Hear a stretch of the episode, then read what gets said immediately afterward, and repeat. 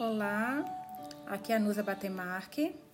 Vamos hoje para a nossa nona leitura do livro As Vitoriosas, da Letitia Colombani. Esse livro está emocionante. Eu acredito, pelos meus cálculos aqui, hoje é domingo, nós acabaremos, eu acho que essa leitura na quarta-feira. Ansiosa. A gente está acompanhando tudo, né? O nascimento do Palais, como agora a gente já percebeu, e a, como ele nasceu, e agora como é no dia, nos dias atuais. Vamos lá, hoje nós vamos para o capítulo 19, hoje a gente vai ter a leitura do capítulo 19 e 20. Página 147, capítulo 19. Paris, 1925. Como conseguir o dinheiro? Na sala de estar do seu apartamento, os peirões estavam reunidos. Albin andava de um lado para o outro. Ao seu lado, Blanche parecia surpreendentemente calma e determinada. Como comandante, ela traçava o plano de batalha do projeto de aquisição do Palais. Inicialmente, era preciso juntar os 3 milhões e meio de francos ouros necessários para a compra do prédio. O valor não incluía as obras. Seria necessário o dobro para cobrir todos os custos. O cartório, a reforma interior dos quartos, o mobiliários e a instalação dos serviços e das dependências. Uma coisa era certa, era certa. O exército não poderia fornecer aquele valor. Havia o suficiente em caixa apenas para garantir o funcionamento regular. Era preciso pagar o salário dos oficiais, o aluguel das salas, a aposentadoria dos veteranos, as ajudas de custo durante as viagens, o custo dessa escola, da escola militar. O Exército de Salvação francês não tinha renda permanente e a sede internacional em Londres não fornecia muita coisa. As contas é, estavam, uma, estavam uma bagunça e a situação financeira era preocupante. E daí? A situação sempre foi preocupante, respondeu Blanche. Ela se lembra das urtigas que fervia para jantar, quando não tinha outra coisa, e das três cadeiras que o exército lhes fornecera para mobiliar o primeiro apartamento deles. Duas estavam com as pernas quebradas. A gente sempre se virou, continuou ela. Vamos conseguir esses milhões. Nada era impossível para os peirões.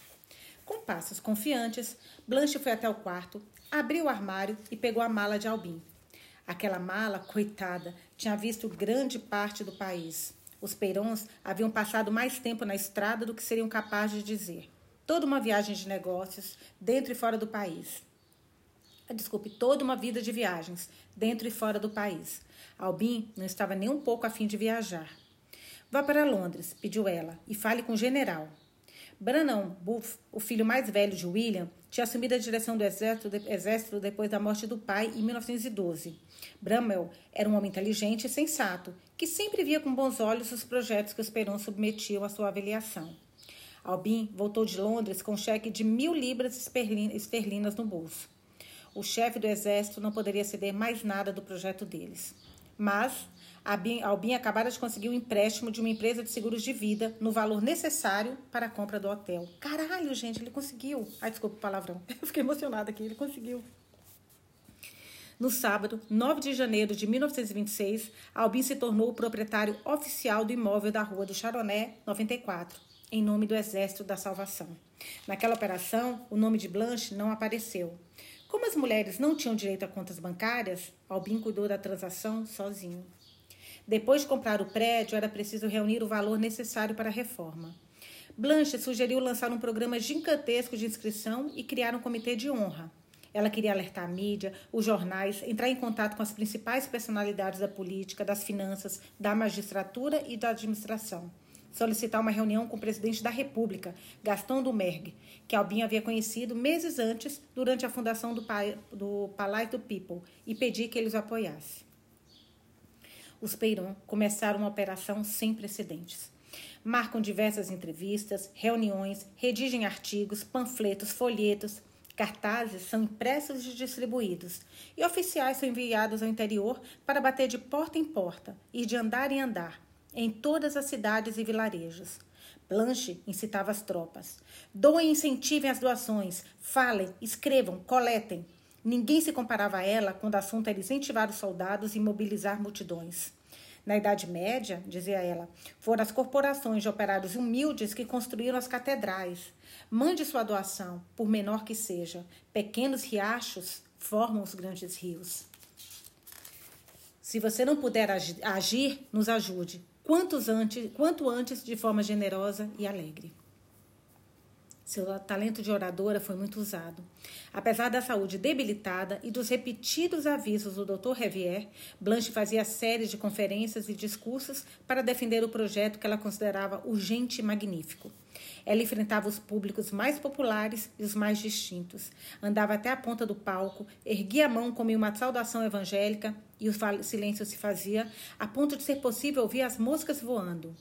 Paris não tem coração? Perguntava ela à guisa de introdução. A velha França conheceu a fome de comida, mas está vivendo a fome por moradia. Pessoas estão morrendo por não terem onde dormir. Ela lembrou aquele número horrível. Cinco mil seres humanos dormiam todas as noites na rua, apenas em Paris. Ela citava William Booth, o pai do exército.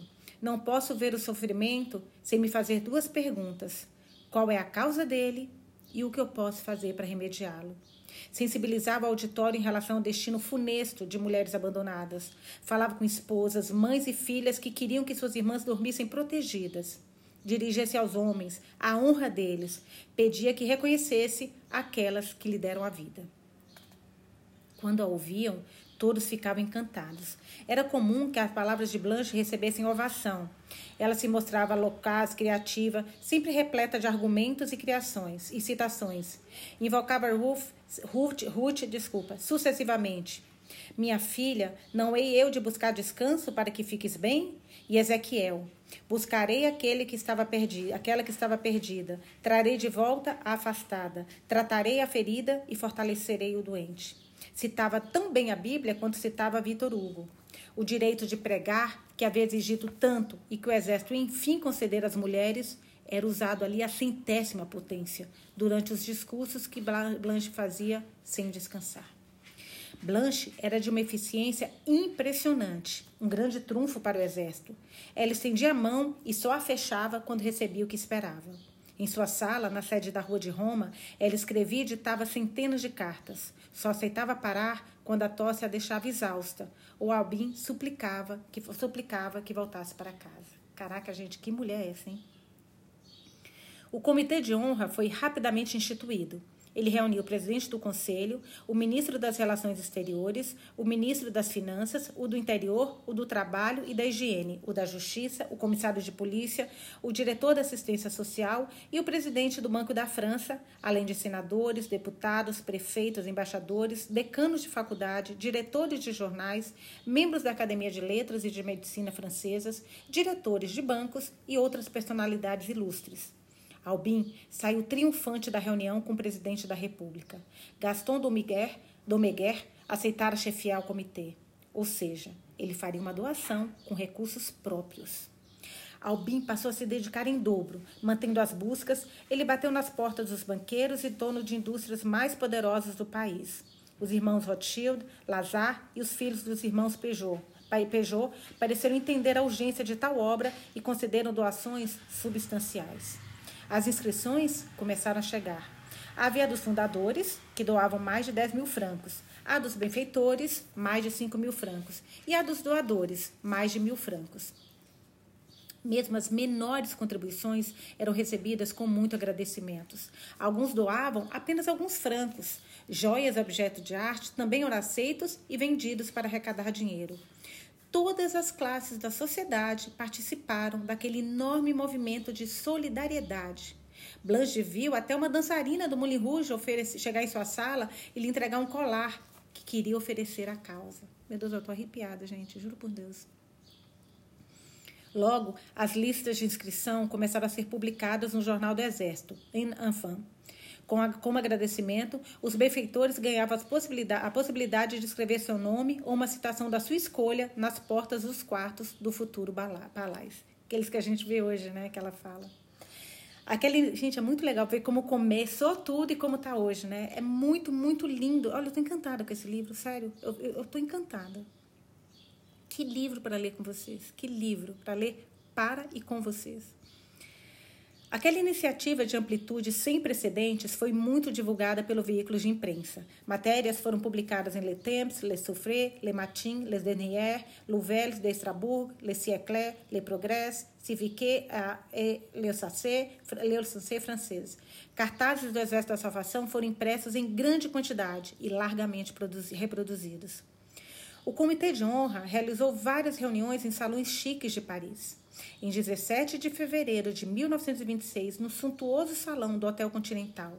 No dia 28 de março, no salão do Ministério do Interior, na Praça Beauvau. Blanche, Blanche sempre tomava a palavra com muita verve e com a mesma energia. Diante de centenas de pessoas, ela defendia a causa das mulheres empobrecidas. Evocava as perspectivas de recuperação que a outorga de um simples quarto no palácio permitiria. E ele possuía 743 havia ali 743 quartos para salvar 743 vidas. Quero fazer uma pergunta para cada um de vocês, afirmava ela. Vamos aceitar para outras pessoas condições de vida que nós mesmos não aceitaríamos? Vamos ver mães abandonadas lutarem sozinhas, venderem um corpo para sustentar a necessidade dos seus filhos, sem segurar a mão delas? Albin assistiu, emocionado e orgulhoso, a todos os seus discursos. Blanche era animada, forte, doce e, às vezes, incisiva como um chicote. Sua eloquência era imensa. Quando a ouvia discursar daquele jeito, ele pensava que ela podia ter sido advogada. Tinha todas as qualidades necessárias, como a nossa Solene hoje, né? Não tinha medo de visar cada vez mais alto. Ela precisa da lua e das estrelas, diziam a seu respeito no exército. A mulher que percorria sem parar, sem parar os piores lugares da cidade começou a ser recebida em festas muito prestigiosas. Mas Blanche não ficava nem um pouco vaidosa com aquilo. Jejuava nas cerimônias para as quais era convidada. A única coisa que importava era a causa que tinha ido defender. A opinião pública estava mudando. Em 20 de abril, no grande anfiteatro da Sorbonne, diante de 2.500 pessoas, o ministro do Trabalho e da Higiene saudou de forma solene. Depois de anos demais de esquecimento, ingratidão e ignorância em nome da nação, os precursores daquela obra, cujas armas fraternais constituem a sociedade do futuro e se esforçam para criá-la. Fecha aspas. Depois de levar tijoladas, ovos podres e ratos mortos nas costas, Blanche e Albin foram homenageados e citados como exemplo. As palavras do ministro marcaram, ministro marcaram um ponto de virada na história do Exército. Vocês querem opor a, a internacionalização do amor à internacionalização da miséria? afirmou o ministro. Reconhecemos a árvore por seus frutos, e estes são excelentes. As que os produzem não podem ser ruins. Elas merecem mais do que apenas curiosidade, merecem uma ajuda efetiva, concluiu ele. Blanche se lembrou com emoção da zombaria, dos apelidos e dos xingamentos que choviam sobre os soldados do Exército de Salvação no início. Homens e mulheres, cujo uniforme e aparência guerreira eram ridicularizados. Mas naquele dia, o esforço de todos eles estavam sendo unanimemente, unanimemente, unanimemente reconhecido e saudado. E, em vez de deixá-la mais tranquila, os novos holofotes fizeram com que ela se lembrasse da urgência e da necessidade da sua luta. Doações chegavam de todos os cantos. O ritmo das inscrições se intensificou. Logo, um primeiro milhão foi obtido. Blanche ficou feliz, mas manteve a cabeça fria. Um valor considerável ainda tinha de ser encontrado. A epopeia do Palais estava só começando. Capítulo 20 Paris, hoje página 155. Solene deve confessar que alguns pedidos a deixam desconcertada. Em uma tarde de quinta-feira, quando se sentou à mesa costumeira no grande saguão, Solene recebeu a visita de uma mulher que estava vindo procurá-la pela primeira vez. Elas se conhecem de vista por se encontrarem nas aulas de zumba. De silhueta graciosa e cintura fina, Iris tem cílios longos e traços delicados. Com a voz baixa, ela confessa que a natureza do seu pedido é singular Está com medo de mencioná-lo ali e pede que Solene acompanhe até o quarto dela, no quinto andar. Lá, as duas vão ficar mais tranquilas para conversar. Solene fica surpresa. Nunca se aventurou nas áreas privadas do palácio. Entrar na kitnet de uma residente é ultrapassar uma barreira, penetrar em sua intimidade. A ideia a deixa incomodada. Ela explica a Iris que não pode acompanhá-la, que o serviço é sempre realizado ali. Entretanto, garante a discrição. Nada do que ela lhe confiar será divulgado, ela promete. Iris parece decepcionada. Com uma voz doce, responde que entende, antes de se afastar, triste. Solene se levanta para alcançá-la. Não queria fazê-la embora. No fim das contas, há poucas pessoas ali. Ela aceita subir, excepcionalmente, mas não vai ficar muito tempo. Não quer abrir um precedente. Além disso, as residentes costumam vê-la sempre ali, no saguão. Não pode pensar que Solene foi embora ou não veio. Iris a arrasta na direção da grande escadaria. Não pega elevadores, explica, porque é claustrofóbica. E um pouco de exercício não faz mal, acrescentou. Subir cinco andares não dá uma aula de zumba, mas pelo menos são algumas calorias gastas. Não é porque uma pessoa mora em um abrigo que não deve cuidar de si mesma. Ela chega a um corredor interminável que serve aos quartos do quinto andar. Solene observa, observa as placas presas nas portas, nas quais há nomes ou citações. Que legal isso. As duas param diante de uma delas, onde o seguinte adágio está gravado. Abre aspas. Nunca somos tão felizes nem tão infelizes quanto pensamos. Tinha sido ditas por François de la Rochefoucauld, uma escolha estranha para aquele tipo de lugar, pensa Solene. Iris pega uma chave e abre a porta, mostrando um pequeno cômodo cuidadosamente decorado. Solene observa a cama de solteiro, a única janela voltada para o pátio interior e a cozinha minúscula. E há também um banheiro completo, explica Iris. Toda uma vida em alguns metros quadrados. O tamanho minúsculo da kitnet não incomoda. É a primeira vez que eu tenho um quarto todo meu, acrescenta ela, citando Virginia Woolf. Solene, Solene parece surpresa ao ouvir aquela referência literária. Iris sorri achando engraçado. É, precisa de um conselho em relação a uma carta muito pessoal, mais especificamente, uma declaração. Uma declaração de amor para alguém que trabalha no palácio. Solene diz, não diz nada. Fica surpresa, mas não demonstra. Apenas deixa Iris continuar. Antes de falar mais, ela gostaria de contar sua história. Iris não é o seu nome de batismo. Em outra vida, ela já foi chamada de Luiz. Com apenas duas letras, houve uma pequena mudança em sua identidade. Mas foi um passo enorme para ela e uma vergonha para os pais. De pai mexicano e mãe filipina, são uma mistura curiosa, confessa ela com certo humor. Luiz era uma criança incompreendida, um adolescente atormentado, rejeitado pela família por causa da sua diferença, apesar de tudo, decidira realizar a redesignação sexual. Seu percurso foi pontuado por estradas, por estadas em abrigos emergenciais, temporadas na rua, bicos mal pagos e tentativas de suicídio comprovadas pelas cicatrizes em seu, seus pulsos. Iris sabe que o que são os maus tratos e a prostituição. Na escala do desespero, já havia descido até o último degrau. Mas quando chegamos ao fundo, diz, só se pode subir.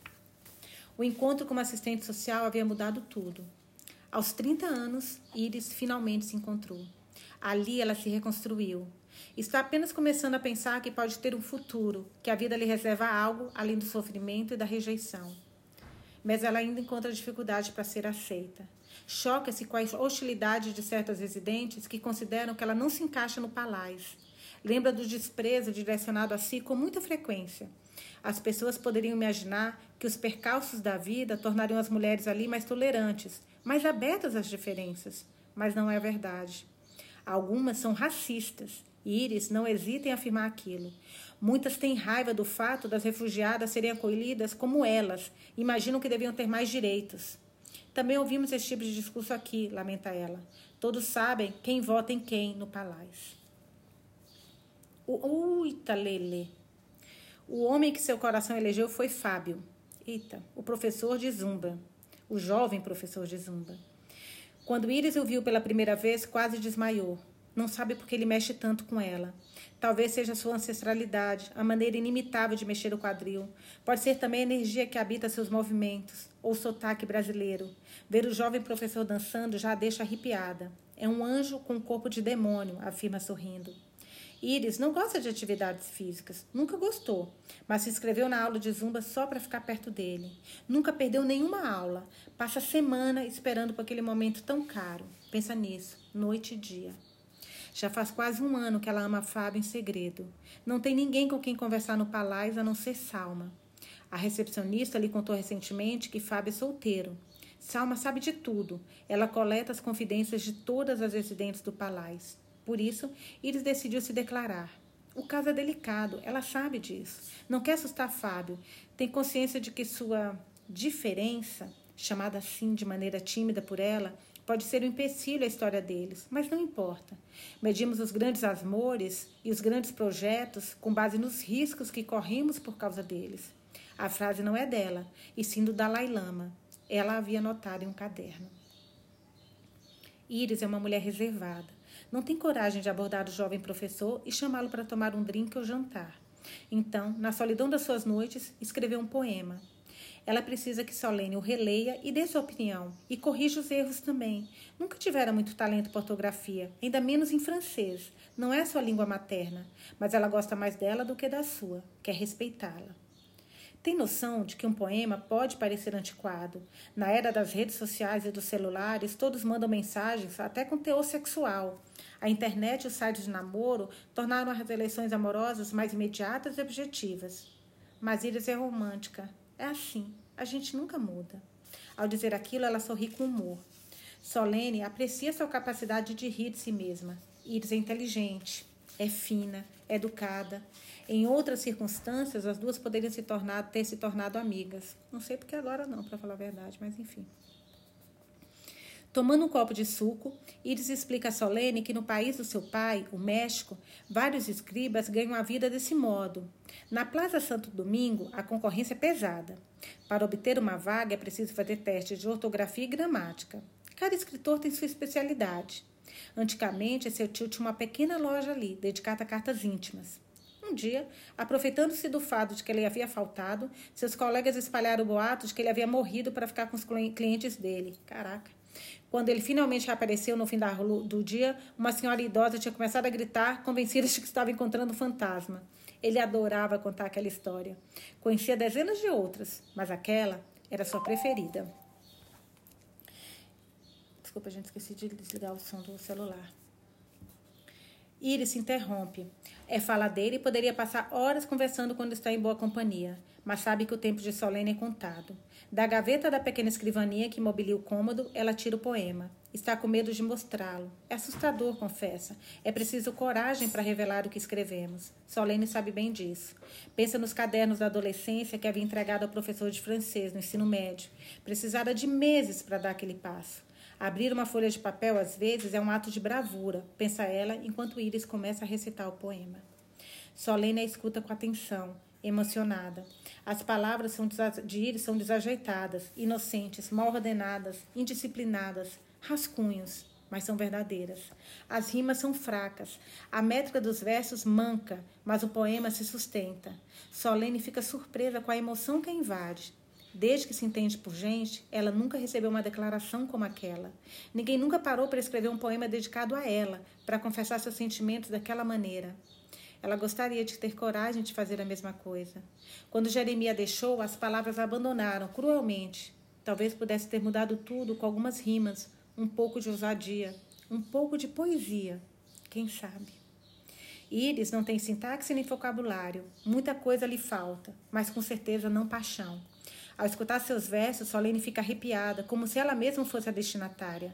Pensa em Cirano de Bergerac, reunir as, as confidências de Krishna e ardendo de paixão. Eu, eu acho que é assim que escreve. Eu sempre vejo escrito, mas nunca falei, gente. Me perdoa se eu falei errado, por favor. Eu já li o nome, mas nunca havia falado nem escutado ninguém falando.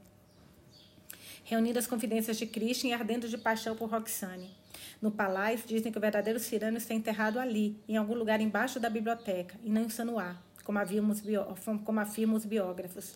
Ele teria encontrado abrigo no convento que existia naquele terreno, junto com sua irmã religiosa, e morrido nos braços dela. Sua alma talvez ainda esteja um pouco presente, andando por entre aquelas paredes. Um pouco das palavras de Iris, um pouco nas palavras de Iris entre os versos da sua poesia. Solene se apropria do ficou ótimo de Binta.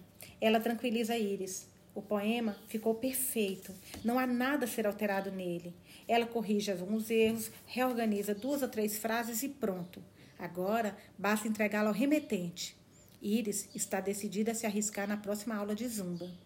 Enquanto volta para o saguão, descendo a grande escada, Solene se pega imaginando a reação do Fábio ao ler o poema. Ela espera que ele fique emocionado como ela ficou. Reza para que as palavras de Iris sejam o início de uma história e se emociona com a ideia como se fosse ela a instigadora daquele romance ou ao menos uma cúmplice dele. É, é a Cirano de Bergerac do Palais e a ideia lhe agrada. Por certo tempo, as palavras de Iris lhe dão vontade de se apaixonar. Nada é melhor do que a poesia para suavizar a vida. Quando adolescente, Solene lia muitos poemas e pegava coletâneas emprestadas da biblioteca. A musicalidade das palavras envolvia, a levava em viagens secretas, que ela saboreava sozinha, como um prazer nunca confessado. Então, a vida adulta chegara, varrendo os poemas, as, as anáforas e as alegorias. Talvez não seja tarde demais para amar, pensa, nem para fazer poesia. Talvez não seja tarde demais para mim. Solene então volta à vida, ao tumulto do saguão, com as bochechas um pouco vermelhas e o coração também, com um toque de esperança e alegria. Final do capítulo 20. Amanhã nós voltamos para o capítulo 21. Paramos hoje na página 162.